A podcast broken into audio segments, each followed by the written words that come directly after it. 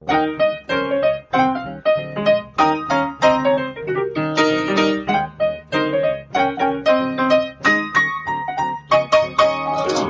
und herzlich willkommen zu Was denkst du denn? Mein Name ist Nora Hespers. Ich bin Rita Molzberger. Und Rita hat ein wirklich wunderschönes Thema vorgeschlagen, finde ich, nämlich das Flanieren, Lustwandeln, Spazierengehen, ähm, was wir ja glücklicherweise auch immer noch tun konnten die ganze Zeit und tun können. Und was viele Menschen, glaube ich, jetzt gerade für sich so ein bisschen auch wiederentdeckt haben, ne? dass ähm, Bewegen, langsame Bewegen in der Natur, also nicht nur da rumrennen, joggen und irgendwelche Zeiten reißen, sondern sich wirklich in der Natur bewegen ähm, und mal zu wandern. Und ich habe mich gefragt, was ist denn da noch dran an dem Thema? Mhm. Habe ich mich auch gefragt, zumal ich die vielen Menschen ähm, herumgehen sah und mich eingangs schon fragte, ist das alles Gehen oder ist es eben Spazieren, Flanieren, Promenieren, Wandern? Auch schön. Alles, was du schon gesagt hast. ne? Warum ist das eigentlich so ein riesiges Begriffsfeld, ist mir dann aufgefallen. Mhm. Und was sind das für Tätigkeiten genau? Und es hängt ganz offensichtlich so vieles dran, dass ich dem in keiner Weise gerecht werden kann. Ich habe das Gefühl, ich hätte mich jahrelang mit diesem Thema auseinandersetzen müssen, um dem mhm. gerecht zu werden. Und entschuldige mich an dieser Stelle bei allen, die dies getan haben. Und wenn sie diese Folge hören, werden sie mit den Augen rollen und sich das denken, Alter, nicht. das hätte man aber besser machen können. Aber ich gebe mir Mühe. So. Und, ähm, das vorweggeschickt. Ja, immerhin. Ne? Bitte halten Sie die Erwartungen flach. Genau, wenn Sie Expertin sind, hören Sie jetzt weg. Gehen Sie spazieren, ohne uns. Es ist auf jeden Fall so, dass es ja nicht nur eine lange Begriffsgeschichte gibt und diese einzelnen Worte alle ihre Etymologien haben, die ich kaum kenne, sondern auch, dass an der Geschichte des Gehens und des Spazierens ganz viel Kulturgeschichte mhm. hängt. Nämlich zum Beispiel die Frauenfrage. Mhm. Es ist zum Beispiel keineswegs selbstverständlich, dass du und ich hier rauslatschen und spazieren gehen. Wann könnten. immer wir wollen vor unsere jeweiligen Türen. Mhm. Nein, das ist nicht selbstverständlich und auch gar nicht alt. Das ist tatsächlich erst mit Beginn des 20. Jahrhunderts zu einer Art Selbstverständlichkeit geworden und war ein langer, langer Befreiungskampf. Es gibt erste Berichte aus dem 16. Jahrhundert von, ich zitiere, zweckfreien Fußwanderungen von Damen. Zweckfreie Fußwanderung. Ja. Das finde ich spannend. Und es gibt einen wunderbaren äh, Roman von Dorothea Schlegel, die hat gelebt 1764 bis 1839, darüber, wie Frauen des höheren Standes vor allen Dingen, auch das ist ein Thema, ne? Mhm. Stände, ähm, das Leben aus dem Kutschenfenster erleben. Mhm. Also ja, die Welt aus dem Kutschenfenster sehen, weil das eigentlich ein Unterwegssein nicht zu Fuß gab, sondern eben nur ohne Füße. Ich frage mich auch gerade tatsächlich, warum wir das so dokumentiert wissen, weil wahrscheinlich Menschen, die zu Fuß gehen mussten, aus Gründen, Richtig. also weil sie gearbeitet haben zum ja. Beispiel, das natürlich eben nicht als Spazierengehen oder genau. Spaziergang definiert hätten, genau. sondern das immer verbunden haben mit Tätigkeiten wie, keine Ahnung, Pilze im Wald holen, Holz holen, Richtig. was auch immer. Irgendwo hin müssen. Kräuter genau. sammeln. Das ist die grundlegende ähm, Unterscheidung. Es gibt ein Zu-Fuß-Gehen als Muss mhm. und das ist keineswegs in irgendeiner Weise angesehen, ganz nee. lange gewesen. Das ist nicht gelustwandelt. Nö, genau. Und dem gegenüber stehen all die Tätigkeiten, die eher so in den Bereich Muße fallen, hm, wobei auch Denktätigkeit hm, da reinfällt. Wir hatten es ja schon einmal von der Unterscheidung, wann man von geistiger Arbeit sprach. Mhm. Das kam auch so im 18., 19. Jahrhundert auf. Und viele Akademiker und auch denkende Frauen sind tatsächlich gegangen, um zu denken mhm. und sind auch miteinander gegangen, um zu denken. Berichtet ist das zum Beispiel, das ist jetzt ein jüngeres Beispiel von Albert Einstein und Gödel, dem Mathematiker, mhm. dass die sich, also Einstein hat wohl gesagt, er gehe eigentlich nur noch ins Institut der Spaziergänge mit Gödel wegen. eigentlich nicht mehr so Bock auf seine Arbeit, aber das nach Hause gehen war irgendwie gut.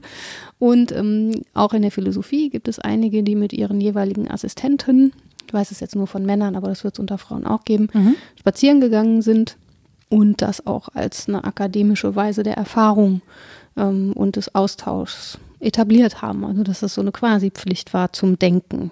Von Husserl und Fink ist das zum ja. Beispiel bekannt.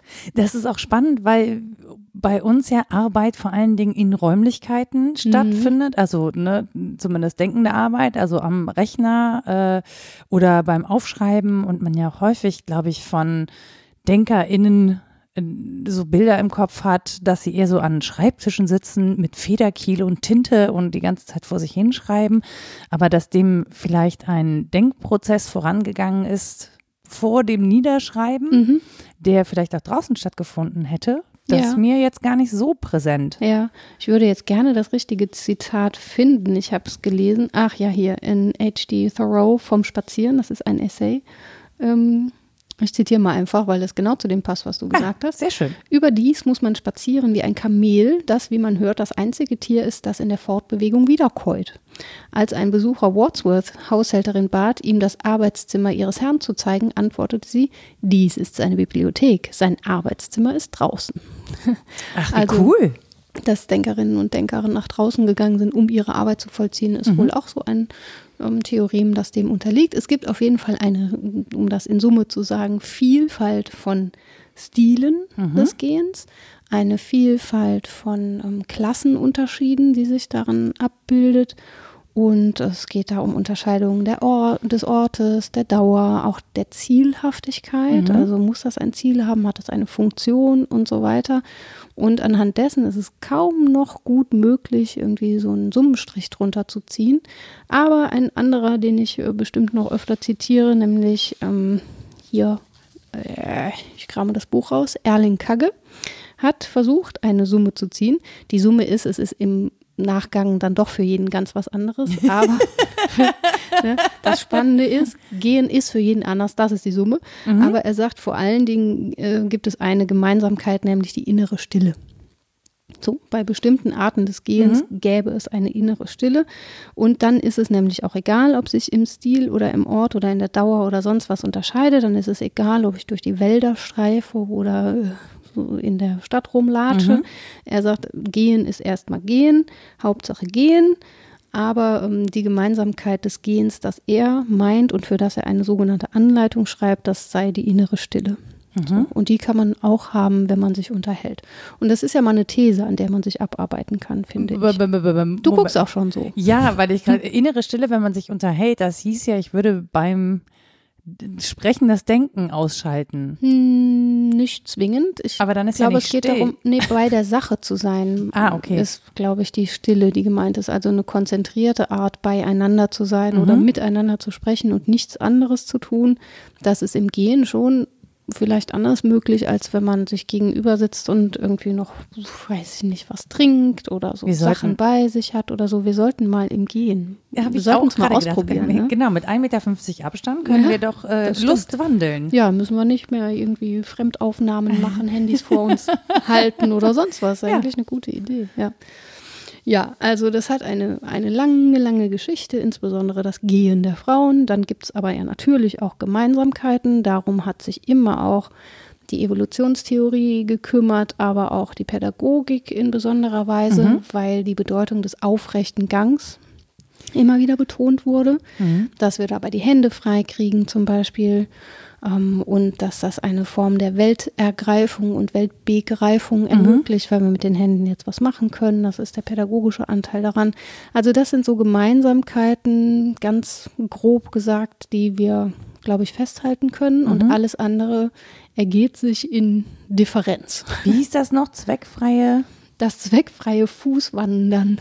das zweckfreie Fußwandern. Ja. Das finde ich immer noch sehr schön, weil auch gerade, dass es eben zweckfrei ist, sagt ja auch eine, was darüber aus, was das dann auch für ein Luxus ist im Mhm. Prinzip, ne? Und welche, welche Klassenstände das betrifft, die überhaupt zweckfrei sich zu Fuß fortbewegen konnten. Genau. Also zum einen durch das Schuhwerk. Ich glaube, Schuhwerk Mhm. ist da auch äh, Ja, ja, mit so nassen Lappen um den Fuß kommst du nicht so bequem weit. Ja, ja. Ja, oder auch mit ganz eingeschnürten Füßen Auch oder das, genau. Hacken. Ne? Also Ja. es war ja auch bei, bei Herren dann Mode, dass man Absatz trug in Ja. einigen Zeiten, wenn ich mich an einige Gemälde, gerade in Frankreich, wenn ich Mhm. das so richtig erinnere.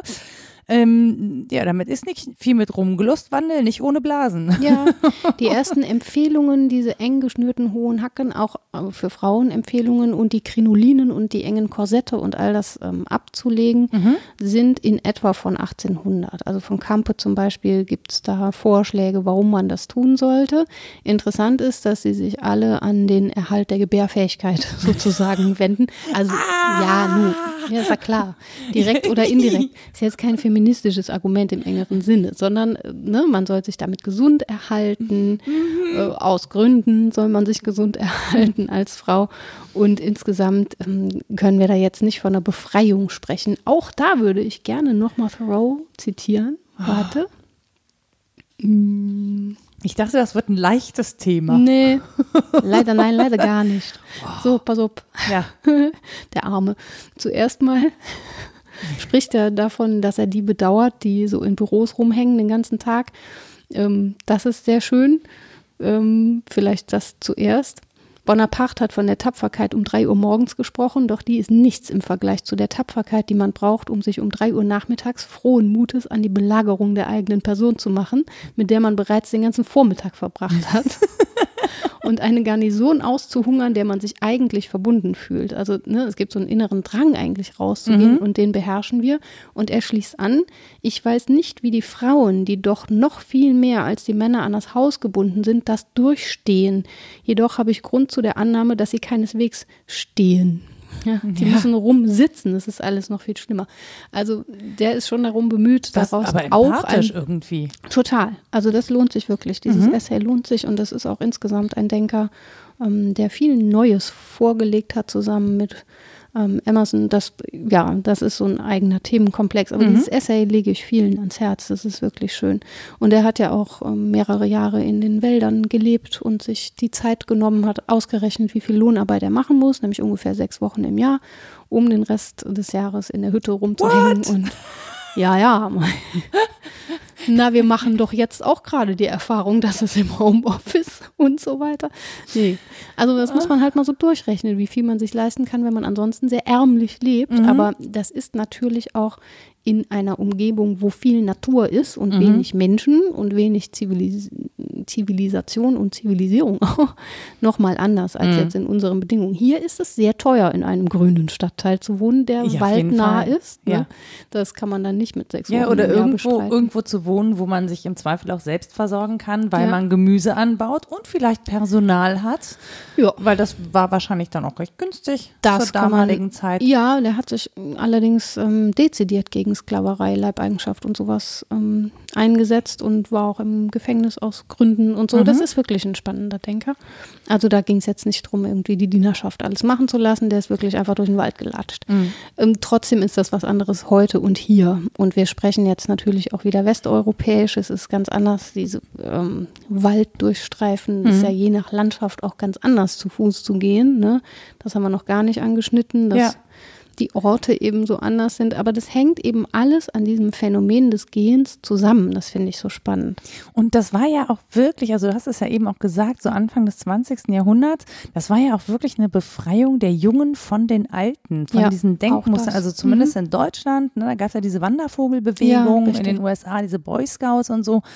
Ähm, das ist ja schon so, dass das wirklich eine Art von Befreiung war, mhm. aus den Zwängen, die es eben in jener Zeit gab mhm. und ähm, sich da auch ganz viel rauskristallisiert hat. Und auch da war es äh, sozusagen eine Gemeinsamkeit aller politischen Lager im Prinzip, das gewandert wurde. Das hat man dann unterschiedlich ausgedeutet, mhm. aber das, das, dieses Wandern war irgendwie für alle wichtig. Und das finde ich halt auch super spannend. Also, dass, dass es das etwas ist, auf das man sich einigen kann, selbst wenn die politischen Ansichten völlig auseinanderdriften. Mhm. Und dass es aber dennoch für alle was Politisches hat. Ja, also dass kaum ja. jemand das apolitisch macht, sondern dass es als Akt zivilen Ungehorsams gesehen wird oder als Ablösung der jüngeren Generation von der älteren mhm. oder auch als ähm, ein Zurück zur Natur jenseits der Verstädterung und der ja. Industrialisierung ja, genau, das und all das. Das sind ja all die Aufladungen, die es dann politisch gab, aber unpolitisch war es halt nicht. Aber interessanterweise hat das ja ein Revival, ne? In, mhm. Also so ein bisschen im Backpacking. Also früher waren die Gruppen größer, in denen gewandert wurde. Mhm. Also nicht immer, in kleinen, es gab kleine Wanderungen und große. Ähm, ich bin jetzt auch keine Spe Spezialistin für den Wandervogel, nur dadurch, dass mein äh, Vater ja noch Teil der bündischen Jugend war und auch mein Großvater, das waren ja die, die Einzelgruppen, die sozusagen aus diesem Wandervogel hervorgegangen sind. Dann kam halt diese bündische Jugend, also Jugendbünde, die zusammen auf Fahrt gegangen sind, was eben häufig hieß, dass man zu Fuß fuhr, mhm. also zu Fuß ging irgendwo oder mal mit dem Zug wohin und dann wanderte mhm. und so Zelte aufstellte, also Koten hießen die und ähm, das fand ich halt spannend, wie viel Politisches da verhandelt wurde, auf mhm. diesen Fahrten eben. Das waren auch ähm, Versammlungsorte. Also dieses, ja, das klar. wurde halt auch verbunden. Das ja. hat ja auch was ähm, auch mit, mit Denken zu tun, im, ne, in Gruppen eben in, beim Unterwegssein und auch beim interessanterweise, also als äh, in, in Kombination mit Naturerfahrung. Mhm. Das finde ich irgendwie so schräg an der Sache. Ja, ich finde es gar nicht so fernliegend, wenn man sich klar macht, da kommen die nächsten Verwobenheiten ins Spiel, dass immer im Gehen, in der Art des Gehens, in den Zusammenschlüssen des Sozialen auch eben andere Sphären mit verwoben waren. Es mhm. gibt ja zum Beispiel die Figur des Pilgers mhm. oder der Pilgerin meinetwegen. Das ist eben nicht zweckfrei, aber ist auch eine Weise, Weg zurückzulegen und ist religiös gebunden. Dann gibt es eher kulturell gebundene Arten zu gehen, sich zusammenzuschließen und so weiter. Also es ist religiös, es ist kulturell, es ist politisch. Mhm. Und all das hängt am Gehen dran.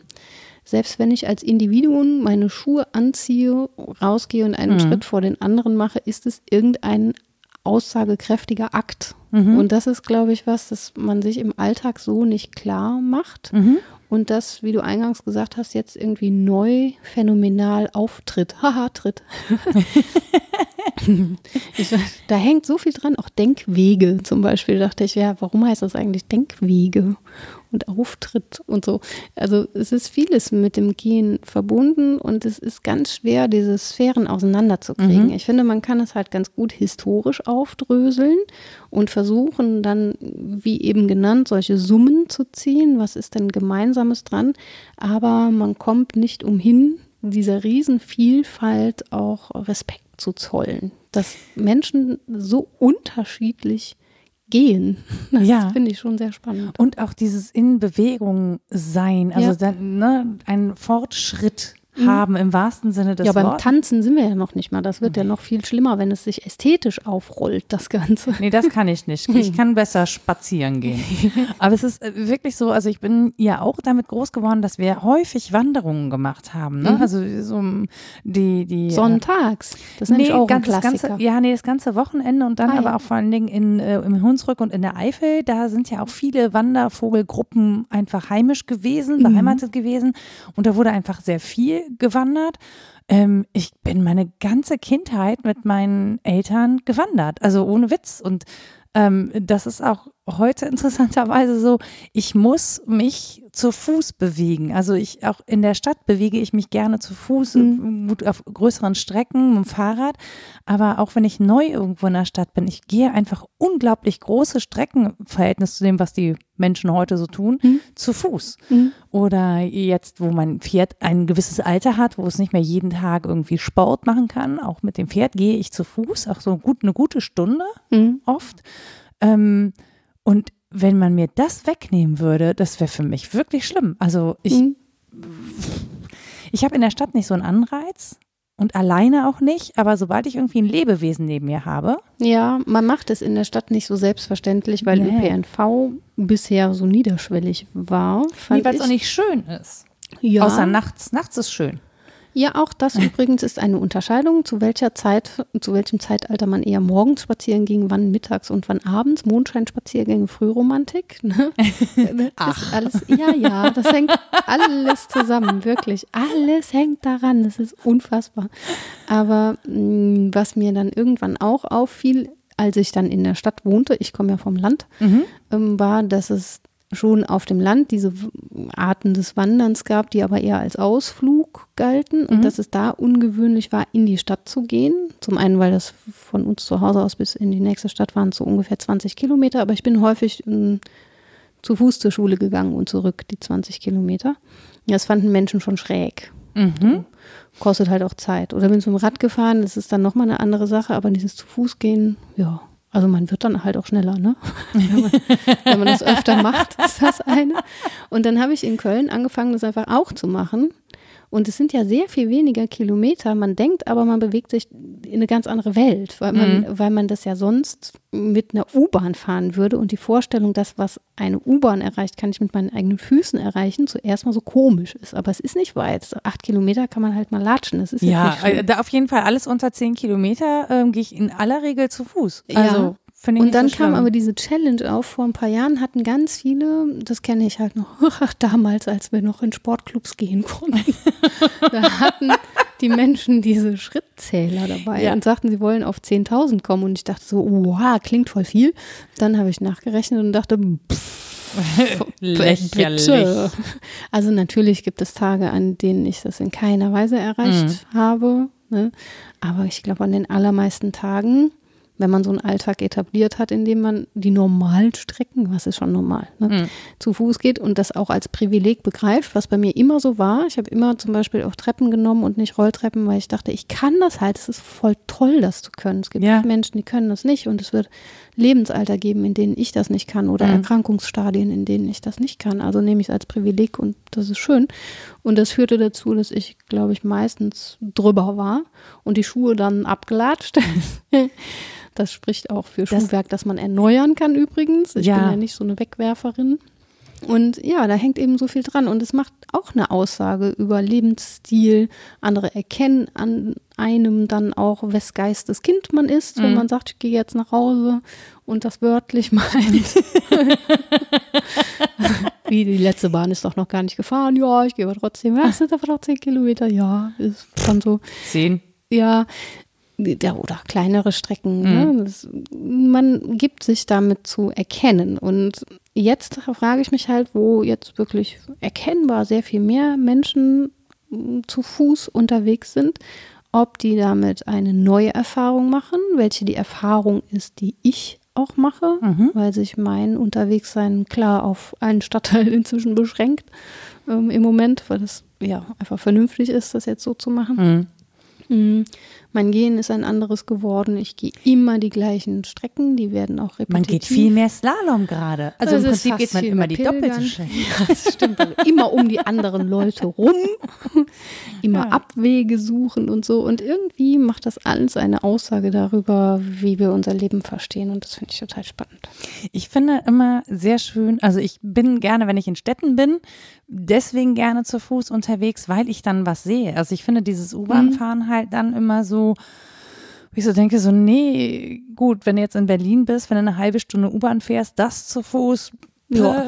wärst du halt so ja, oder S-Bahn, die sehr viel seltener anhält. Ne? Genau, richtig. Also dann bist du halt wirklich, also die machen schon wirklich richtig Strecke. Ja. Da, also sind die, das ist einfach eine riesengroße Stadt. Ja. Da. Aber in Köln bin ich wirklich schon unglaublich viel zu Fuß gelaufen. Also vom Stadtkern nach Norden oder Süden, das sind immer so 30, 40, 45 Minuten. Das finde ich immer eine völlig akzeptable Wegstrecke, um die zu Fuß zurückzulegen. Und ich mache das einfach wirklich, wirklich gerne. Ist natürlich auch ein Privileg, die Zeit zu haben. Es dauert länger. Ne? Also das macht eine Aussage darüber, wie wir unseren Alltag verstehen, Absolut. ob wir uns diese Zeit nehmen und nehmen können. Ähm, ich habe das so als Hilfsmittel benutzt. Als ich neu in Köln war, wollte ich halt die Stadt verstehen und bin dann mit der Bahn immer an die Endhaltestellen der jeweiligen Bahnlinien gefahren mhm. und da eine Stunde rumgelatscht, um auch so zu verstehen, wie die Außenbezirke sind. Das war sehr schräg. Ich hatte einen, einen durchaus heterogenen Eindruck von Köln. Das ist zu ja Recht. Eine, ich wollte gerade sagen, das ist ja auch eine völlig heterogene Stadt. Ja, also ja. Die, die du Stadt landest in Teilen, wo die, also wirklich andere Rheinseite. Ja, die ist mir ja auch lange fremd geblieben. das Rüberfahren immer schön dann da zu sein, wirklich das Gefühl, hui, jetzt bin ich aber ganz woanders, was das totaler ist, Schwachsinn ja. ist. Nee, doch. Es ist ja, schon, nee. Doch, doch, doch. Ich finde auch schon von der Hausstruktur und so. Ähm, ja, ja, es, es ist wird, natürlich anders, es, aber. Ja, es wird, zum Teil wird es gediegener, zum Teil wird es auch irgendwie, also merkt man einfach, die Leute, die nicht so viel Geld haben, wohnen einfach auf der anderen Seite, wobei das jetzt ja auch durchgentrifiziert wird, leider muss man sagen. Ja, die wohnen aber auch linksrheinisch halt in anderen Bezirken einfach in die Genau, ja, ja, aber deswegen sind diese Stadtteile halt sehr anders. Es ist jetzt nicht wie in Paris, wo die Banlieue mhm. so komplett anders, aber es ist schon so, dass man da mehr Doppelhaushälften dann sieht, mhm. äh, weniger alte Bausubstanz zum Beispiel, weil das eben äh, Orte sind, die neu erschlossen worden sind, Neubaugebiete und so weiter. Also das ist schon, das finde ich da gibt es schon ein deutlich anderes Stadtbild, auch je nachdem, äh, in welchen Ecken du in Köln bist, wie viel alte Bausubstanz vorhanden Klar. ist. Ja, das, ja, das, sieht, das macht einfach deutlich, ob es Alleen gibt. Ja. Also es gibt Stadtteile, in denen gibt es noch Bäume und Alleen und es gibt welche, da sind sie alle getötet worden. Ja, ja. Trotz äh, Demonstrationen. Ja, genau. Und äh, das macht einfach einen wirklich eklatanten Unterschied. Klar, ja, ja. Wobei da ähm, die Rheinseite ja, sie macht auch für mich noch einen Unterschied. Ich gebe ja. das offen zu.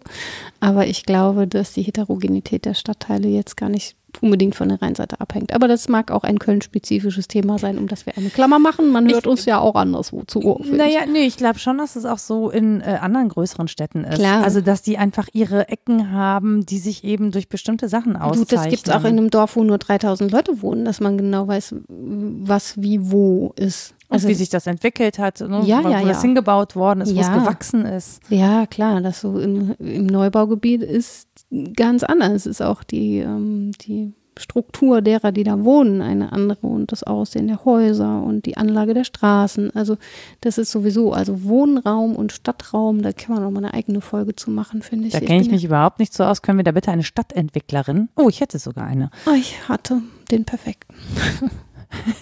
ja. Die, die, können wir selbstverständlich auch. Nee, kann leider nicht mehr. Schade. Ja. Mhm.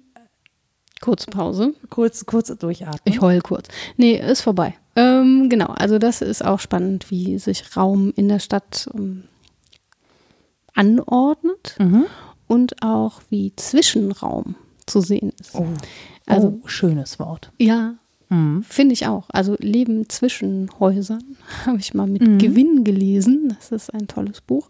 Und ähm, da hängen ja die Wege dran. Ne? Mhm. Also wenn wir jetzt über das Gehen sprechen, dann geht es natürlich auch um Wege zwischen dem, was bebauter Raum ist, weil wir den in anderer Weise begehen als in unbebauten Raum. Und auch das macht natürlich einen riesen Unterschied. Und so ein Zwischending war immer der Garten, um auf das Historische zurückzukommen, in dem die Damen zum Beispiel auch Lustwandeln durften, weil das natürlich so eine Form von umschränkter Freiheit ist, in mhm. der man sich natürlich fühlen darf. Es ist natürlich ein Kulturraum, mhm. natürlich, haha, mm, der irgendwie gesichert ist. Und du musst direkt an Versailles denken. Ja, ja, ja, diese Schlossparks sind ein ganz spannendes Phänomen, wie die Wege da zu gehen waren mhm. und wie viel Angst man hatte, als die dann geöffnet wurden für alle, hm, dass der Pöbel jetzt da ähm, spazieren ja, geht. Widerlich. Und auch lustig. Ähm, kein Wunder, dass man Schiss davor hatte. Es gab nämlich eine lustige Kultur des Urinierens und Defekierens. Nämlich, Achtung, mit dem Gesicht zum Busch, damit man nicht erkennt, wer es ist. Was? ja. Wenn schon, dann hat man sich so in die Bücher geschlagen, dass die anderen die Hinterseite von einem mhm. sehen und nicht die Vorderseite. Das willst du auch nicht dauernd haben. Nee, also, ja, wobei sonst müsste man alles sehen, das wäre jetzt irgendwie auch nicht. Ja, also wie dem auch sei, heutzutage machen das hauptsächlich die Hunde und die Besitzerinnen und Besitzer haben dann diese orangen Tütchen dabei und dann ist das ja in Ordnung und niemand ist so weit weg von zu Hause, dass das nötig wäre oder zumindest passiert das recht selten. Das geht, kommt auf an, wie alt Aber das ist, ist ein wahr? anderes Thema. ja, stimmt. Kinder an Bäume pinkeln lassen wird auch immer noch von anderen nicht gutiert. Das stimmt, aber die können aber so schlecht einhalten. Ich wollte gerade sagen, das ist halt, wenn, wenn dann irgendwie so ein Kind schon vor dir steht und auf der Stelle trippelt und ja. du sagst, ne, wir sind gleich zu Hause. Die Viertelstunde schaffst du schon noch. nee. Ja, da kriegt man halt, frei eine ganz andere Bedeutung in der Ja, man kann Natur. ja auch waschen, weißt du. Ja, genau, soll man sich nicht so anstellen. Aber ja, also es, diese Orte haben immer auch Zwischenorte oder Zwischenräume und mhm. das fand ich auch so spannend daran. Und die, die Figuren des Gehens ja auch. Also ich habe einen schönen Das ist leider, ich glaube, unveröffentlicht. Vielleicht ist es inzwischen veröffentlicht. Ich muss meine Chefin fragen, aber die hat einen, einen tollen Aufsatz geschrieben ähm, über Welterf Ich und Welterfahrung als Bildungsgang mhm. und oh. unterscheidet da die Figuren, ja, Bildungsgang, mhm, ja. die Figuren des Pilgers, des Entdeckers und des fliegenden Holländers. Und das ja, macht das fest an der jeweiligen Entfremdungserfahrung. Mhm. Also sucht man die Fremde und kommt dann mm, befriedet oder erweitert zurück, mhm. dann ist es ein Bildungsgang. Oder gibt es so eine Entfremdung ohne Rückkehr, dann ist das so eine ganz tragische Figur, die man eher bedauert. Ähm, und das ist total spannend, das alles zu unterscheiden. Und die verschiedenen Figuren haben ja dann wieder eine unterschiedliche Zeiten und unterschiedliche Orte. Mhm. Aber das, das ist ja auch so, so ein spannendes Phänomen, dass man zum Beispiel, wenn man irgendwann einem fremden Ort ist, ähm, eher gewillt ist, den auch zu Fuß zu erkunden, so, ne? Stimmt, also mit ja. so Stadtplänen oder so und dann rennt man da rum. Dann oder, ist einem das auch nicht so peinlich, ne? Oder mit so einer App oder so. Und da, wo man eigentlich zu Hause ist, da geht man wesentlich weniger. Deswegen finde ich ja so Kräuterwanderungen innerhalb Mhm. von Köln oder so, wo kann man jetzt. Im eigenen Garten. ja, Kann auch spannend sein, was da alles wächst. Ja, aber auch, auch hier, ne? Also du achtest ja nicht so drauf. Du bist ja hier zu Hause und deswegen entgehen einem manchmal Dinge, auf die man eben nicht so achtet, bei denen man, oder was ich sehr liebe, sind so Spaziergänge, so Street Art Spaziergänge, also Street Art Touren oder so.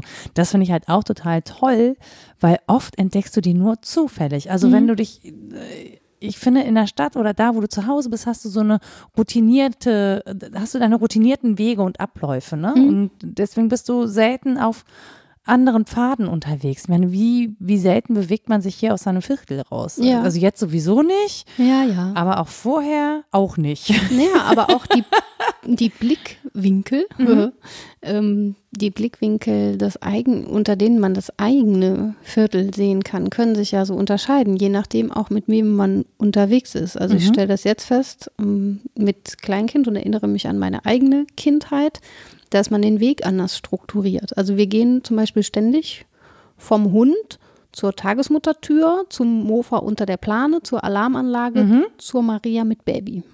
So. Das ist ein Weg, das sollen jetzt mal andere versuchen rauszufinden, wo wir da langlatschen. Aber wir wissen genau, wo es ist und es Ja. muss auch in dieser Reihenfolge und genau so passieren und so strukturiert sich auch die Weltwahrnehmung. Anhand dieser Bildnisse und es ist ein, ein Drama, wenn dieses Mofa unter der Plane nicht da ist. Aber wenn schon nur die Plane weg ist, ist schon kacke. Das hat auch wirklich was mit Orientierung zu tun. Und bei mir, Klar. ich, bei mir dauert es total lange, bis sich Wege einprägen. Und Also wenn ich brauch- dann was verändert. Ja, es macht kann ich mich auch nicht wahnsinnig. Du musst bei der Apollo-Optik-Werbung halb links abbiegen. Das war immer so meine, meine Nippes-Beschreibung auf der Kempener Straße. Und Menschen Und jetzt sagten, heißt es anders. Ja, schlimm, wenn das dann wegfällt. Furchtbar. Das stimmt, das hat man, aber das hat man in Städten ja sehr häufig und aber auch im ländlichen. Ne? Man kennt das so, wenn man mit Eltern unterwegs ist und die sagen, ja, früher war das ja alles Feld.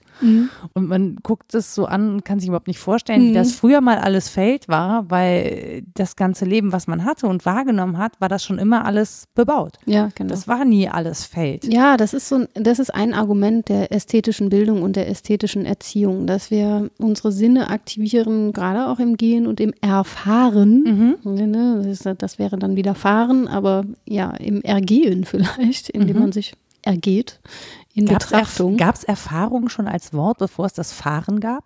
Mm, Das muss ich recherchieren. Das weiß ich Entschuldigung, nicht. habe ich mich gerade gefragt.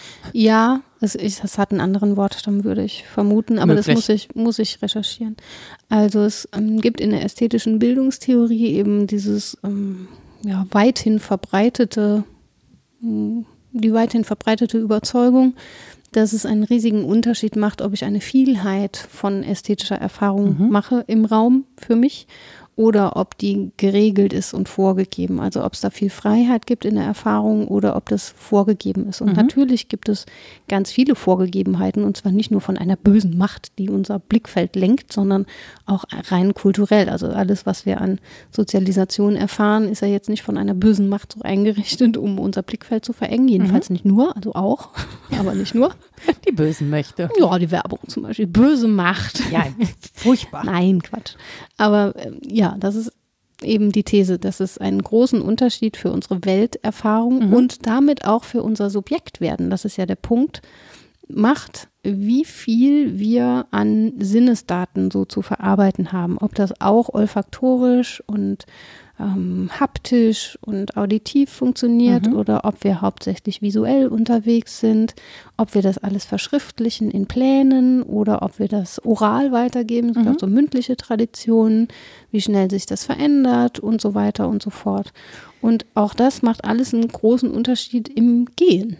Ja, und ich habe tatsächlich, also jetzt gerade gesagt hast, ähm, auch überlegt, naja, wie, wie geht man abseits ausgetretener Pfade, wenn zum Beispiel alle Pfade schon vorgegeben sind. Mhm. Also wir haben Wanderwege, wir haben ja ein riesengroßes Wegenetz, das ja immer schon überall angelegt sind ja.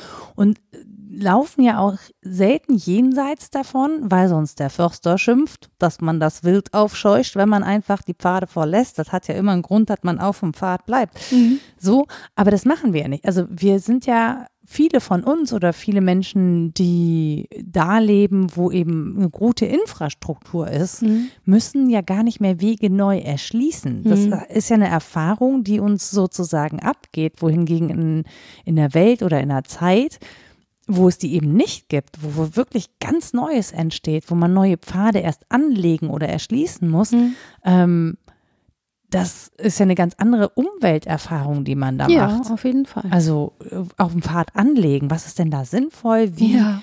wie Ach, da gibt's ergibt so es? Gartenlandschaftsbauer werden voll bei mir sein, wenn ich jetzt dieses schöne Bonmot erzähle. Ja. Ähm, an der Universität zu Köln gibt es ein Hauptgebäude und eine Mensa. Beides liegt recht weit auseinander.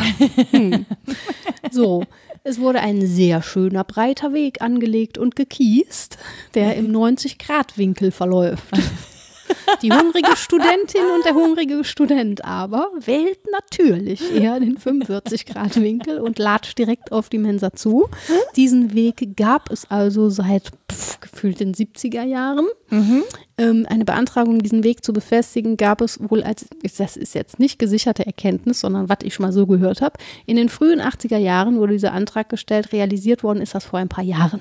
Immerhin. ja, immerhin, genau. Es gibt Flughäfen, die werden also länger gebaut. Ist, das ist äh, eigentlich so eine Erkenntnis des Garten- und Landschaftsbaus. Erstmal warten, ja, die Anlage anlegen, Leute latschen lassen mhm. und dann gucken, wie es sinnvoll ist, den Weg anzulegen. Weil die werden schon so qua eigener Überzeugung, Herden nicht Intelligenz Herdendummheit, egal.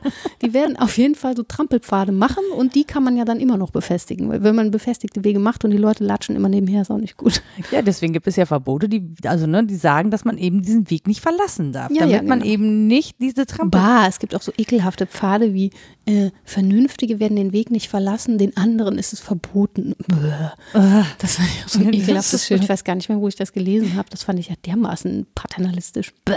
Das, das habe ich auch gerade gedacht. Ich hatte noch einen anderen Gedanken, der ist jetzt weg vor lauter Ekel. Ach, tut mir leid, weggeekelt. Ich habe deinen Gedanken weggeekelt. Darin bin ich gut. Ja, vielen Dank auch. der kommt schon wieder. Wenn der wichtig war, kommt er wieder. Ganz ja. bestimmt. Ach, oder auch nicht, ist jetzt auch nicht so dramatisch. Ja. Aber das. Äh, ja, neue Pfade. Du warst bei neuen Pfaden. Und genau. ich wohne ja ja, waldnah, also natürlich, mhm. was ist ein Stadtwald, ne? Das ist schon nochmal was anderes. Aber habe vor kurzer Zeit erst die Erfahrung gemacht, dass sich Jugend und junge Jugend einen ganzen Teil des Waldes selbst angeeignet hat. Die sind einfach in die Brache gelatscht mhm. im Wald und haben sich eine BMX-Strecke gebaut. Und zwar mit Schaufeln ja, und Erde und so. Ja. Und haben das einfach mal gemacht. Und das fand ich total spannend. Und jetzt ist es natürlich kein neuer Weg mehr, aber es war mal ein neuer Weg. Und man kann natürlich so seine Pfade finden, aber die sind jetzt nicht wild. Es ist was anderes als jetzt in Kanada quer durch den Wald zu latschen. Ja, auf jeden mhm. Fall. Wir hatten ja auch so eine BMX-Strecke. Ich hatte kein BMX.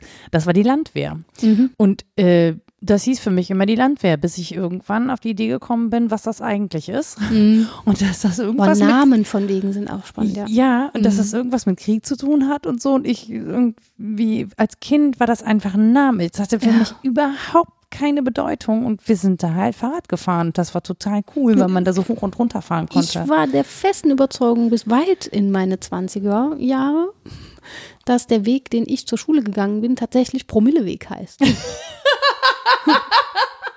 Ich dachte auch, man schreibt es mit B, weil man ich weiß nicht warum. Bis mir auffiel, ach so, das ist der durch die Weinberge. ich habe das nicht verstanden. Weil nee, aber du hast ja auch keinen Bezug dazu. Es ist ja gut, dass du es Ja, nicht das- Wenn du es verstanden ja. hättest, würde ich mir vielleicht mehr Sorgen Ah machen. ja, naja, so mit 16 darf man das dann mal verstanden haben. Ich habe es aber wirklich nicht gerallt, weil es so selbstverständlich ist. Die ausgetretenen Pfade, auch die Namen dieser Pfade, Ja. werden uns zu einer Selbstverständlichkeit. Wir weichen dann kaum noch ab. Wir nennen es nicht anders. Wir sind es so gewohnt. Wir stellen Und- ja auch keine Fragen, wenn das schon immer Genau. so war. Und das ist ja das Spannende. Also dann Fragen zu stellen, wenn etwas schon immer so war. Ja, genau. Und dann eine Entdeckung zu machen. Aber das wiederum geht ja angeblich beim Spazierengehen. Das ist ja der spannende Punkt. Mhm. Selbst wenn ich die ausgetretenen Pfade, die ich schon immer kenne, mit jemandem latsche Mhm. oder mit mir selbst mal in anderer Stimmung gehe, Mhm. dann, so zumindest alles, was ich gelesen habe, kann sich ein Denken einstellen, das neu ist und das auch Neues gewährt. Mhm. Da wird mir Bekanntes vielleicht fremd im Gehen oder Fremdes wird ganz anders angeeignet. Also das ist eine Form von Entfremdung im doppelten Sinne. Entweder mir wird was fremd oder es wird mir wieder neu bekannt.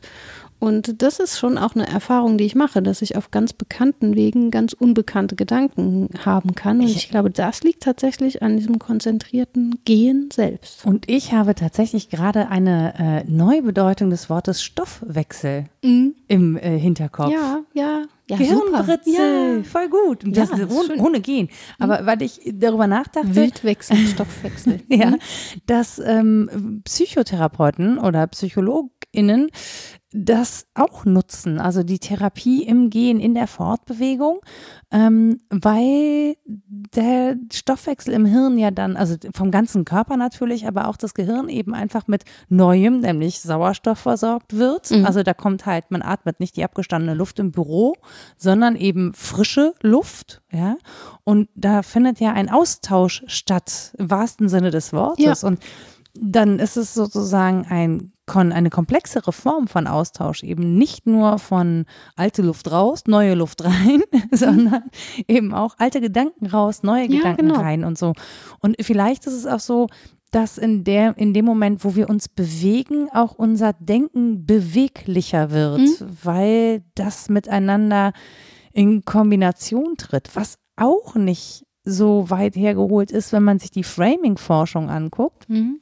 Wie sehr Bewegung mit Worten auch verbunden ist. Also nicht mit den ganz komplexen Worten, aber ähm, wenn wir sowas wie schlagen äh, sagen, dann werden oder denken, dann werden bei uns auch die Areale äh, angeregt, die diese Bewegung ausführen würden. Ja. Selbst bei so einem Wort wie Hammer werden solche Bewe also wird im Zweifel so eine Schlagbewegung äh, simuliert im Gehirn. Und das ist ja schon super spannend, ähm, dass wir gar nicht also eigentlich sind wir gar nicht dazu gemacht, Fortschritt im Sitzen zu bewältigen. Und wenn man das, wenn man das jetzt so sagt, dann klingt es auch sehr logisch, warum Ja. das so nicht passieren kann. Ja, genau. Und Hirnforschung ist ja immer auch, Rita, Einfach mein ein- Gehirn. das bewegt sich aber jetzt im Sitzen. Jetzt hast du aber einen blöden Widerspruch. Rambazamba. Ja, ja, das Denken zum Tanzen bringen. Wir kommen noch zum Tanzen. Wir bleiben Aber wir tauschen ja immerhin aus. Ich sitze ja nicht, Ja. ich schmor ja hier nicht in meinem eigenen Aber Saft. genau das ist ja das Spannende, dass wir äh, Begegnung machen von Ich und Welt und es anders machen, wenn wir uns gemeinsam bewegen. Natürlich kann ich denkend, das war immer mein Argument gegen Fernreisen, auch Welt erschließen. Ich, Ja. kann, ich kann mich so weit bewegen. Ich kann Kultur kennenlernen über Medien im weitesten Sinne, hauptsächlich. Ich, ich nur über Bücher, aber andere können. Nein, Quatsch. Also, ne, man, man kann sich in der Welt bewegen. Es ist natürlich trotzdem etwas anderes, vor Ort zu sein und da die Wege zu beschreiten, die dort beschritten werden. Trotzdem sind es ja nicht meine. Es bleibt ja als Tourist, das ist übrigens auch so eine Figur, die war noch nicht dabei in der Aufzählung, aber die finde ich auch spannend, den Touristen oder die Touristin, ähm, bleibt mir das ja in gewisser Weise immer fremd und ich lade das auf mit sozialromantischer Vorstellung davon, dass ich da jetzt Fremdes aneigne, was nicht passiert. Und dennoch kann ich ja auch eben auf den bekannten Pfaden und mit ganz bekannten Menschen im Gehen und in der Bewegung ganz Neues erfahren. Und das finde ich ja, hochspannend, wie das geht. Ganz ehrlich, es war für mich eine große Herausforderung, in London zu gehen. Verständlich. Ja, die sind ja umgekehrt. Die sind ja links und rechts äh, andersrum unterwegs. Und das war beim Ausweichen, also man muss ja in großen Städten häufig Menschen ausweichen. Ähm, und ich bin eigentlich permanent kollidiert und habe es auch innerhalb von drei Tagen einfach nicht geschafft, Ja, da mein Denken zu verändern. Und ich, verständlich. ich war mit meiner Schwester da. Das, da, das durfte man damals noch. Das ist wirklich aber auch schon sehr lange her. Jetzt wird es aber ein bisschen zynisch. Nein, alles gut. Ähm, aber das war wirklich, die, die war schon, die zog mich schon immer auf die richtige Seite, weil bei der ging das viel schneller und bei mir war einfach, ich weiß auch nicht warum. Ich bin auch echt so ein, in manchen Dingen echt so ein Gewohnheitstier. Ja, Ja, ich bin einmal tatsächlich Rolltreppe gefahren. ein ganzes Mal. Jetzt weiß ich, warum ich eigentlich nicht Rolltreppe fahre. Jetzt fällt es mir wieder ein, ich bin einfach traumatisiert. Ganz am Anfang in Köln, ohne Witz, ich habe dem andere Zuschreibungen gemacht von wegen, "Oh, ich bin so froh, dass ich noch Treppen gehen kann. Nein, nein, es war folgendermaßen. Ich war in Köln angekommen, bin Rolltreppe gefahren und bin direkt angeherrscht worden. Rechts stehen, links gehen, wir sind hier in Deutschland, junge Frau. What? Ich so, hm. Und seitdem gehe ich zu Fuß. Wahrscheinlich lag es, daran lag das nämlich. Oh, das ist auch Psychotherapie hier. aber, das kennt, aber das kennt wirklich, also ich habe das Gefühl, in Köln kennt das niemand. Doch, also Nein. dieser Mann dann offensichtlich schon. Der das hat mich das ja war eine ja, möglich.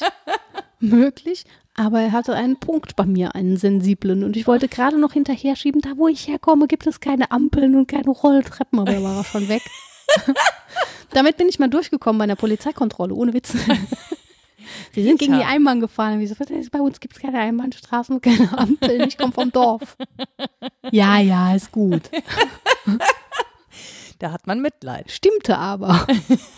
Da war ich noch nicht dran gewöhnt. So wie du in London nicht ans Ausweichen. Aber und versuch mal übrigens, da wo Linksverkehr ist, mit einem VW-Bus ins Parkhaus und wieder rauszufahren. Das ist richtig kacke. Musst du nämlich rückwärts machen.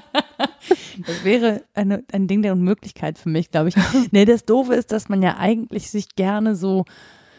Ich möchte ungern immer auffallen als Touristin. Ich Mhm. habe ein ganz äh, furchtbares Verhältnis zu diesem So Tourist- Bauchtaschen kann man ja jetzt überall ja, tragen. Ja, nee, aber auch dieses, äh, ich finde, unter Umständen, also es gibt Menschen, die als TouristInnen so, so distanzlos sind, weil sie dann, also sie verpacken das mit Neugier. Ich war ja nur Neugier, ich wollte mir das mal angucken. Ja. Aber ich finde, das hat dann immer so ein bisschen was von, von Zoo und von nicht. Voyeuristisch ist das. Ja, und ich finde das ganz furchtbar, dass es irgendwie so nicht so meine Form oder ich möchte so nicht sein. Vielleicht bin ich es ja einfach trotzdem. Ich kann mich ja nicht von außen erleben.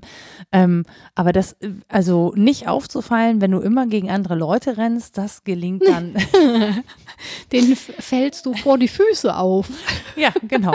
Also das ist, ähm, das hat irgendwie so, so so gar nicht geklappt. Und das war mir wirklich, das, das äh, verspannt mich auch so. Ja, du wärst dann eine schlechte Ethnologin geworden. Das ist das, ist das was man überwinden muss bei Ich habe das nie, nie angestrebt. Nee, so ins Feld zu gehen, da hatte ich auch immer Bedenken. Ich war immer so eine Lehnstuhl-Ethnologin. Das ist mir auch wirklich sehr, sehr peinlich, dieses Fach einfach nur studiert zu haben und nie einen Aufenthalt irgendwie angestrebt zu haben. Aber die Wie, wie Vorstellung, würde der denn aussehen? Wandert man dann da auch rum? Ja, schon. Also je nachdem, wie die Kultur so ist. Die meiste Zeit hockt man rum und beobachtet. Es gibt also diese Form der teilnehmenden Beobachtung. Man ist ja nie außen vor und guckt von außen, sondern man ist dabei. Man ist aber nicht so richtig dabei. Also da gibt's ähm, hochgetaktete Theorien zu, wie das richtig geht. Zum einen, aber auch, was das mit einem macht. Das ist total spannend. Und man fertigt dichte Beschreibungen an, kontrolliert sich selbst, reflektiert das, was man da macht. Ähm, Tagebucheinträge spielen ein, eine große Rolle. Und den meisten fällt es ganz schwer, hm, was soll man sagen, fremd zu bleiben und dabei zu sein. Das ist total, und ja, klar fällt das schwer, ne, wenn man. Mhm. Wollte ich gerade sagen, ist ja auch ein Riesenspagat. Ja, ja. Du, du willst das ja auch nicht wirklich. Also wir, ich glaube, gerade da, wo du fremd bist, willst du ja nicht vereinzelt sein. Ja, und du willst auch nicht fremd bleiben, weil du dann nicht verstehst. Ja. Also du musst ja anverwandeln zum Teil, dir das aber nicht ähm, so anziehen wie die peinlichen Touristen, die dann so tun, als hätten sie, ne? Mit den Eingeborenen auf Du und Du. So, es gibt auch lustige papua-neuguineische Dörfer, wo, wo die so ihre Elektrogeräte wegräumen, wenn die Touristen kommen und so tun, als wären das die ersten, die sie sehen. Das ist total geil. Ja, also Tourismus ist vielleicht nochmal ein anderes Thema. Definitiv, definitiv ich. Ähm, Schluck. Nein, das ist nur da, das ist einfach die Situation, in der ich dann neu zu Fuß gehe. Wohingegen, ne, wenn ich Ja. jetzt irgendwie mit meinem Pferd spazieren gehe oder mit Hunden spazieren gehe oder so, dann sind das auch schon oft Wege, die ich einfach gut kenne. Mhm. Ähm, und äh, ich, was mir dann immer auffällt, ist, ähm, dass das Kopfradio so unglaublich laut ist, aber das ist auch wirklich die Chance, es einfach mal laufen zu lassen. Also Das sagen ja viele vom Joggen tatsächlich auch. ja, beim Joggen Ich kann ich nicht. das, nee, ich kann das auch nicht so gut beim Joggen, weil ich dann auch so auf meine Füße achten muss, weil ich mich sonst auch gerne so tollpatschig aufs Gesicht lege. ähm, You're from the Ministry of Silly Walks. ja, Silly Falls eher. ähm, aber nee, beim Spazierengehen ist es tatsächlich so, dass ähm, das ist so ein Gedankenfluss. Dann kommen Gedanken und gehen und das ist wie so eine, vielleicht wie so eine Gehmeditation Ja. oder so. Ähm, aber ich habe zum Beispiel eine Phase gehabt, wo das nicht so gut ging. Ne, weil ich eben äh, das Pferd nicht mitnehmen konnte und ohne das Pferd bin ich nicht spazieren gegangen, also weil ich habe nur einmal die Zeit und die kann ich entweder da oder da verbringen. Ähm, und ich habe wirklich nach drei, vier Wochen gemerkt, wie unglaublich mir das fehlt. Auch das alleine, also mit dem Pferd, aber nicht mit anderen Menschen zu tun. Und es macht mich nachhaltig, also wenn jemand anders austauschen, finde ich super beim Spazierengehen. Aber wenn jemand einfach nur in einer Tour erzählt, um zu erzählen und zu kommentieren, Oder vorlesen ist auch schön. Schilder vorlesen. Die gibt's auch. das ist so. Guck das, mal. das ist Springerlogistik. Vielleicht wäre das gar nicht so schlimm, Ja. das ist bei mir nicht verknüpft. Bei mir ist das wirklich mit Erholung verknüpft und mit der, und das ist auch, glaube ich, Ich meine, bin gewarnt, falls ich je mit dir gehe. ne, ist meine Bewältigungs- und Verarbeitungszeit im Prinzip, ne? Also ich glaube, das ist auch das, was mich ähm, bei allem, was so auf mich einströmt oder gerade ne, Menschen, ähm, die viel, ich arbeite ja dann doch recht viel, muss ich glaube ich zugeben, ähm, das ist echt meine Auszeit, das ist meine, meine Kopfauszeit und deswegen ist sie mir auch wirklich, wirklich äh, ein bisschen heilig. Ja, nun, das darf ja auch ein Privileg sein. Wenn wir die Unterscheidung schon hatten davon, zu Fuß gehen als Muss und zu Fuß gehen als Privileg, ähm, dann darf man da ruhig auch den Blick hinwenden, inwiefern es privilegiert ist. Es war lange Zeit ein Privileg der Adligen und auch ein Privileg des Maskulinen immer. Ne?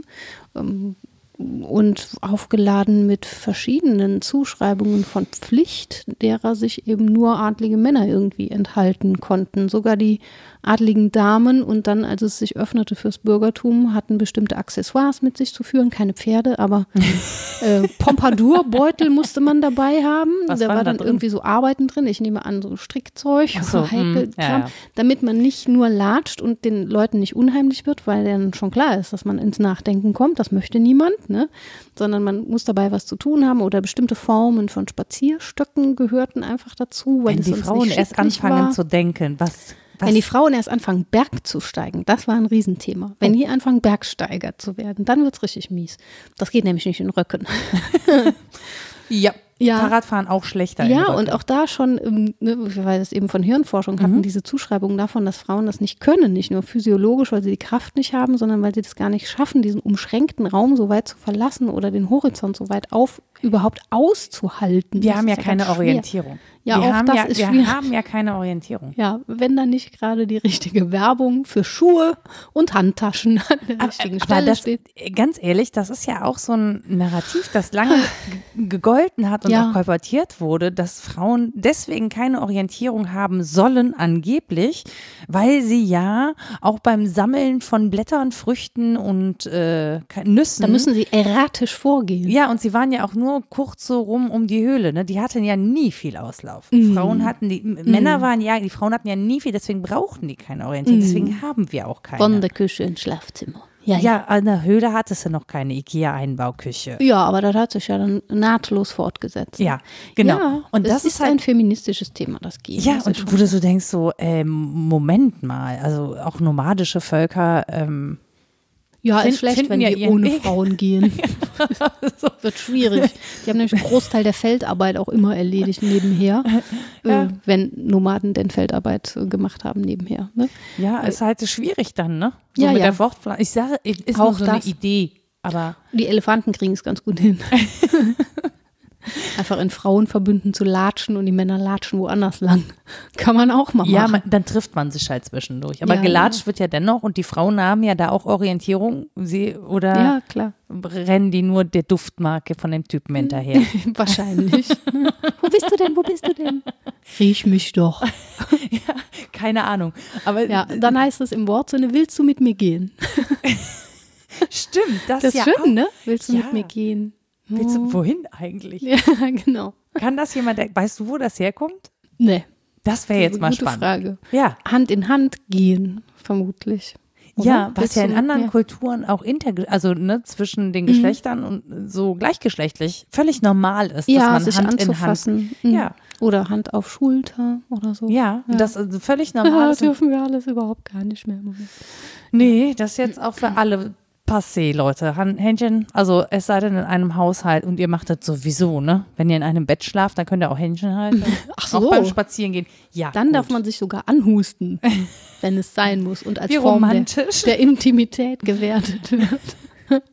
Nein. Romantischer wird es nicht, als sich gegenseitig Nein, den an, Racheninhalt. Na, schon gut. jetzt ist gut, Rita. Ja, ist jetzt ja ist gut. wirklich gut. Ja, ich bin auch ein bisschen betroffen von der Situation, aber ich, ich gehe viel und denke dabei viel nach. Und äh, ja, es ist einfach ein, das merkt man jetzt auch an unserem Sprechen, ein so vielgestaltiges Thema, dass man immer mehr andert. Auch das ist ja eine Form, sich zu bewegen. Ja, das machen toll. nicht nur Flüsse. Ähm, und unterschiedliches aufstöbert an den Rändern der Phänomene, dass uns so auffällt, wo es alles hingehört, welche Arten von Forschung man betreiben könnte, um dessen Herr zu werden und so weiter. Und das meinte ich mit der Schwierigkeit, da irgendeine Summe zu ziehen, ähm, muss man vielleicht auch gar nicht. Nee. Aber diese Unterscheidung in verschiedene Stile, also spazieren, promenieren, wandern, Lustwandeln, schlendern, gehen, Wandervogelbewegung und so, das ergibt ja schon Sinn, Joggen auch, also die unterschiedlichen Geschwindigkeiten, die unterschiedlichen Stile auseinanderzuhalten. Also ich kenne kaum noch jemand, der promeniert. Ich weiß nicht, ob, ob das auf der Kö noch passiert. Also im Sinne von auf einer Promenade laufen, weil Ja. wir hatten ja sogar hier in Köln eine, Ja, da kann man promenieren. Ja, um sich zu zeigen. Also das gibt es dann vielleicht das ist in auf der Ehrenstraße. Ja, um, in Verbindung mit Shoppen oder so, aber nicht reingehend, oder? Doch, also doch auf der Ehrenstraße. Mit dem richtigen Pompadour-Beutel. Nee, aber mit der richtigen Tasche, ne? Mm, Genau, also promeniert wird schon auf diesen, doch, das, das schon. Also, dass man sich das, es gab doch, es gab doch immer in Köln auf, de- äh, dieses Gerücht, dass die auf der Friesenstraße oder auf der Ehrenstraße sich dann auch zeigen, weil man, äh, äh, weil man mutmaße, da seien Model Scouts unterwegs, weil ja eben Echt? diese Modeketten waren und so. Ich weiß schon, warum ich da nie lang gehe. Das irritiert zu viele Menschen. Das, ganz ehrlich, das Promenieren war auch nicht meine große Stärke. Also Selbst Ja. mit hohen Schuhen, wenn ich, weil ich ja immer Mit schnell, hohen Schuhen und Pferd. ja, ich gehe ja immer Das wäre schnell. cool. Also ich Ja. kann zum Beispiel ja nicht, ich flaniere Trutscheln. Nicht. Genau, trutscheln auch schön. Rutscheln. Ich flaniere nicht, sondern ich gehe wirklich auch immer stramm und ne, so zack, zack, zack. Und Oh, wir könnten gut gemeinsam gehen. das glaube ich auch. Vielleicht sollten wir es einfach mal tun. Mit Mhm. 1,50 Meter Abstand Mhm. in Hunsrück oder Eifel. Ja, gerne. Sehr schön. Haben wir das auch schon festgemacht. Ähm, aber so, dass mir gesagt wurde, ich hatte so hohe, ich, ich hatte rote Stiefel, die waren sehr, sehr toll. Die musste ich mir, ich habe sie aufgehoben, weil ich sie mir irgendwann mal nachschneidern lassen möchte. Die sind wahrscheinlich völlig aus der Mode, egal. Auf jeden Fall wurde mir gesagt, Bonora, du läufst breitbeinig wie ein Bauerntrampel. Das Aber- nennt man Cowboy und da trägt man solche Stiefel. ja, es war, es war ja notwendig, dass ich das Gleichgewicht nicht verliere. Ich Ja, wollte ja richtig. schnell gehen, ohne umzufallen. Eiern ist auch eine Form, sich fortzubewegen. Ja, und deswegen, und deswegen hatte man dann immer gesagt, das mit den hohen Schuhen wird nichts. Ich habe aber auch das Gefühl, es wird auch nicht mehr so viel hohe Schuhwerk getragen wie in den. Ja, seit die Ende seit die 90er. Tonschuhe Sneaker heißen. Ne? Das finde ich ja völlig absurd. Also zumal auch Turnschuhe haben ja alle an, außer die, die turnen. Sne Sneaken? Niemand turnt in Turnschuhen, hat immer Schläppchen an. Sneaken ist ja auch so eine Form der Fortbewegung. schleichen. ne? Schleichen, äh, auch leise, auf leisen Sohlen. Schleichen wie die Katzen, wir Das, trampeln das wie ist die auch Pferde. nie, das ist auch nie ein Attribut, das man verwendet hat für die Art und Weise, wie ich gehe. Ich, nein, mir Nee. wurde immer nur gesagt, nicht wie, also das habe ich beim Training sehr oft gehört, nicht wie, nicht schwanken wie eine alte Fregatte. Hallo Uli! nicht schwanken wie eine alte Fregatte und nicht trampeln wie die Elefanten.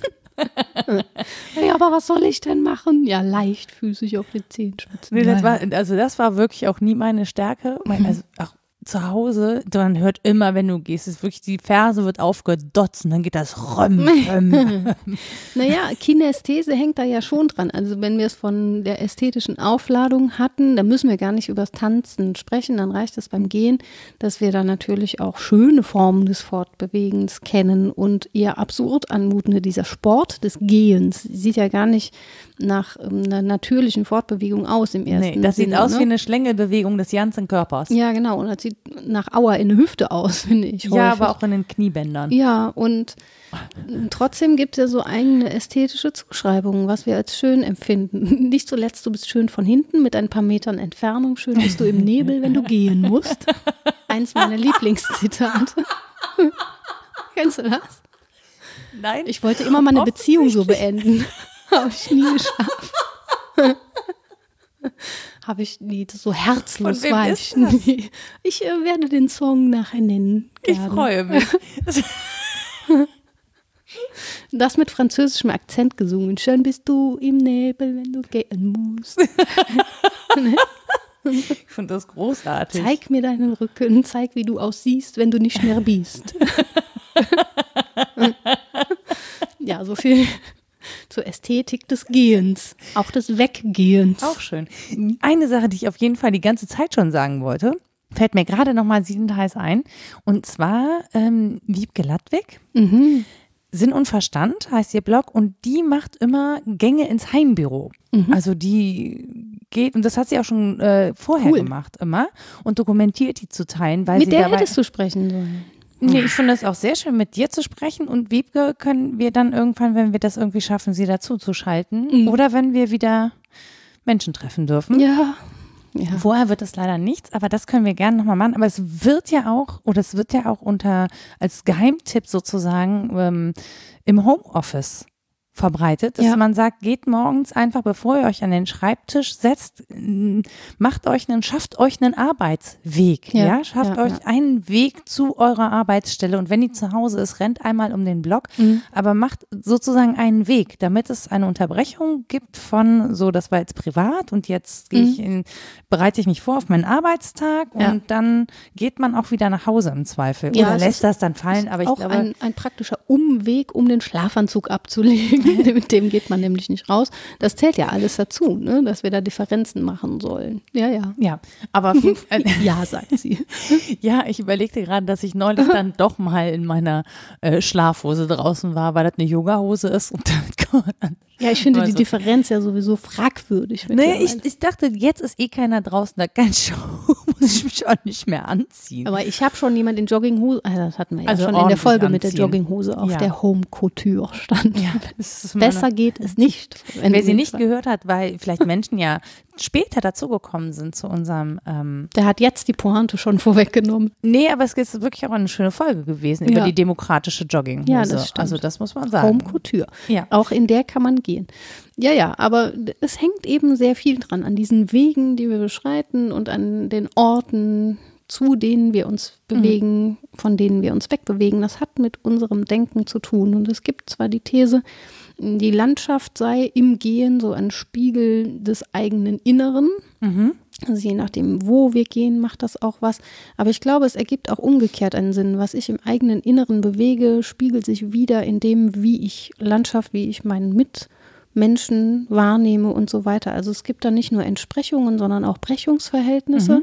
Und das macht dieses ähm, Gehen so spannend, weil man sich anders erfahren kann, ergehen kann. Als freies Subjekt, so ist meistens die These, dass wir da eine besondere Form von Freiheit erfahren, aber vielleicht auch gerade als unterworfenes Subjekt, das uns auffällt, wo wir in Zwängen sind, wo wir keine Abwege gehen können, obwohl wir Mhm. gerne würden, wo die eingetretenen Pfade sind, die wir nicht verlassen.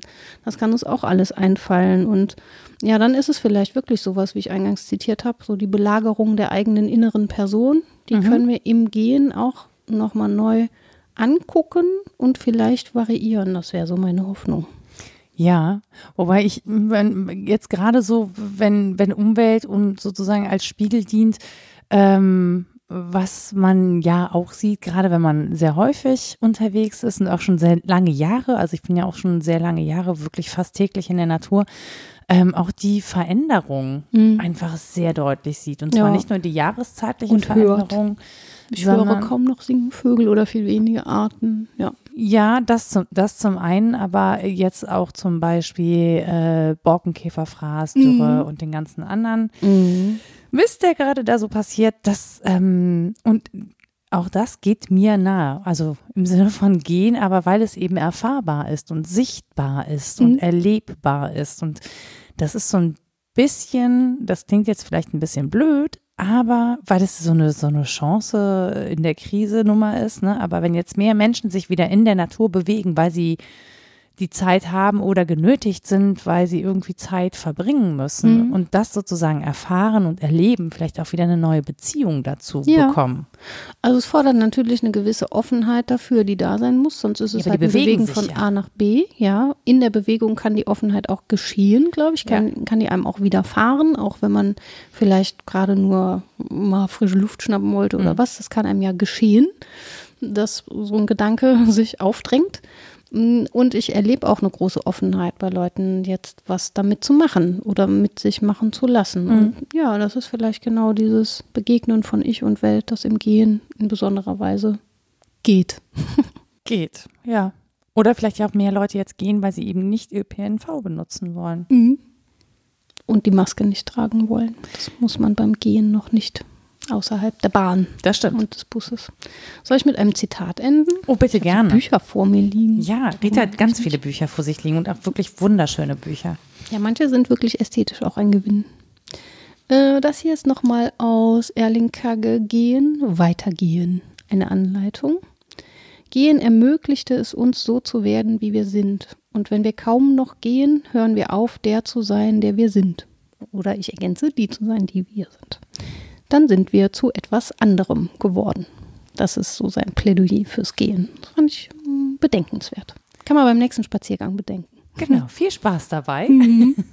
Und wo du jetzt ja eh schon mal dabei bist bei der Literatur, Ja. ich könnte mal ja direkt die Literaturliste anschließen. Jawohl, ich nenne als erstes mal den Song, den ich eben zu deinem großen Glück nicht singend, sondern sprechend zitiert habe, damit ich ihn nicht vergesse. Das war von Stereo Total und der heißt einfach schön von hinten. Und dann, ja, es klingt missverständlich, es ist aber, ich habe ja schon zitiert. Ich muss bei Stereo total auch sofort an Liebe zu Dritt Ja, denken. Ich ja das klingt so ähnlich. Ja. Genau. Und dann gibt es jetzt noch ernsthafte Literatur. ja. Ähm, das leider, wie ich gesagt habe, noch zu recherchierende, weil in meiner Wahrnehmung unveröffentlichte Manuskript, vielleicht ist es aber inzwischen veröffentlicht, stammt von Ursula Frost und heißt Bewegung zwischen den Welten, Bildung als Wanderung. Dann musste ich ja Nietzsche unterbringen. Auch weil er halt so viel dazu geschrieben hat. Entschuldigung, aber das Das gehört ist sich die so. Frage, die mir entfallen ist. Ja, Wie viel war denn Nietzsche Och, ich, spazieren? ich schlawinere den schon noch immer irgendwie hier rein.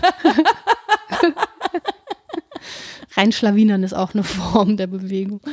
Ähm, das ist von Toyomi Iwawaki Riebel, Nietzsches Philosophie des Wanderers, interkulturelles Verstehen mit der Interpretation des Leibes. Das lohnt sich. Dann hatte ich mehrfach zitiert Erling Kagge, Gehen, Weitergehen, eine Anleitung. Ähm, ein pädagogischer Klassiker ist von Oskar Negt, Philosophie des aufrechten Gangs, Streitschrift für eine neue Schule. Das ist jetzt auch gerade sehr spannend, finde ich. Karin Sagner, auch unbedingt lohnend, auch so ein schöner Band mit ganz viel Bebilderung und einer herrlichen Einleitung. Frauen auf eigenen Füßen, spazieren, flanieren, wandern.